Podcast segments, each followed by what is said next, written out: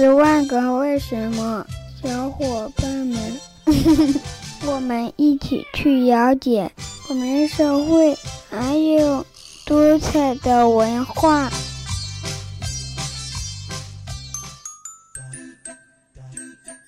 皮鞋为什么越擦越亮呢？每到星期天，露露同学总要完成妈妈交给露露同学的擦皮鞋任务。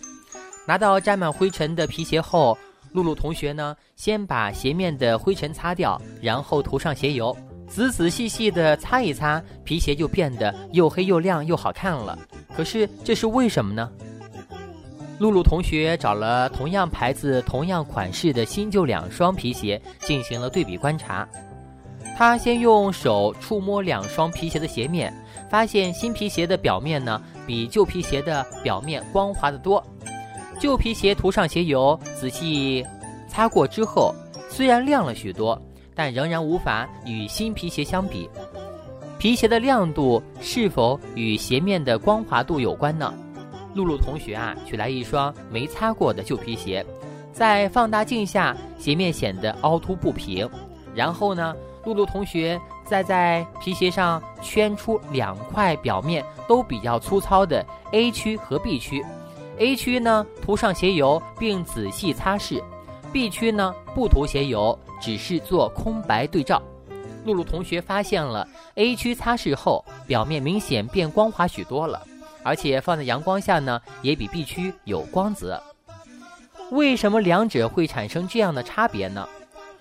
露露同学想到了在物理课上老师曾经讲过的，影剧院墙壁的表面呢是凹凸不平的，这样呢可以使声音大部分啊被吸收掉，让观众呢不受回声的干扰。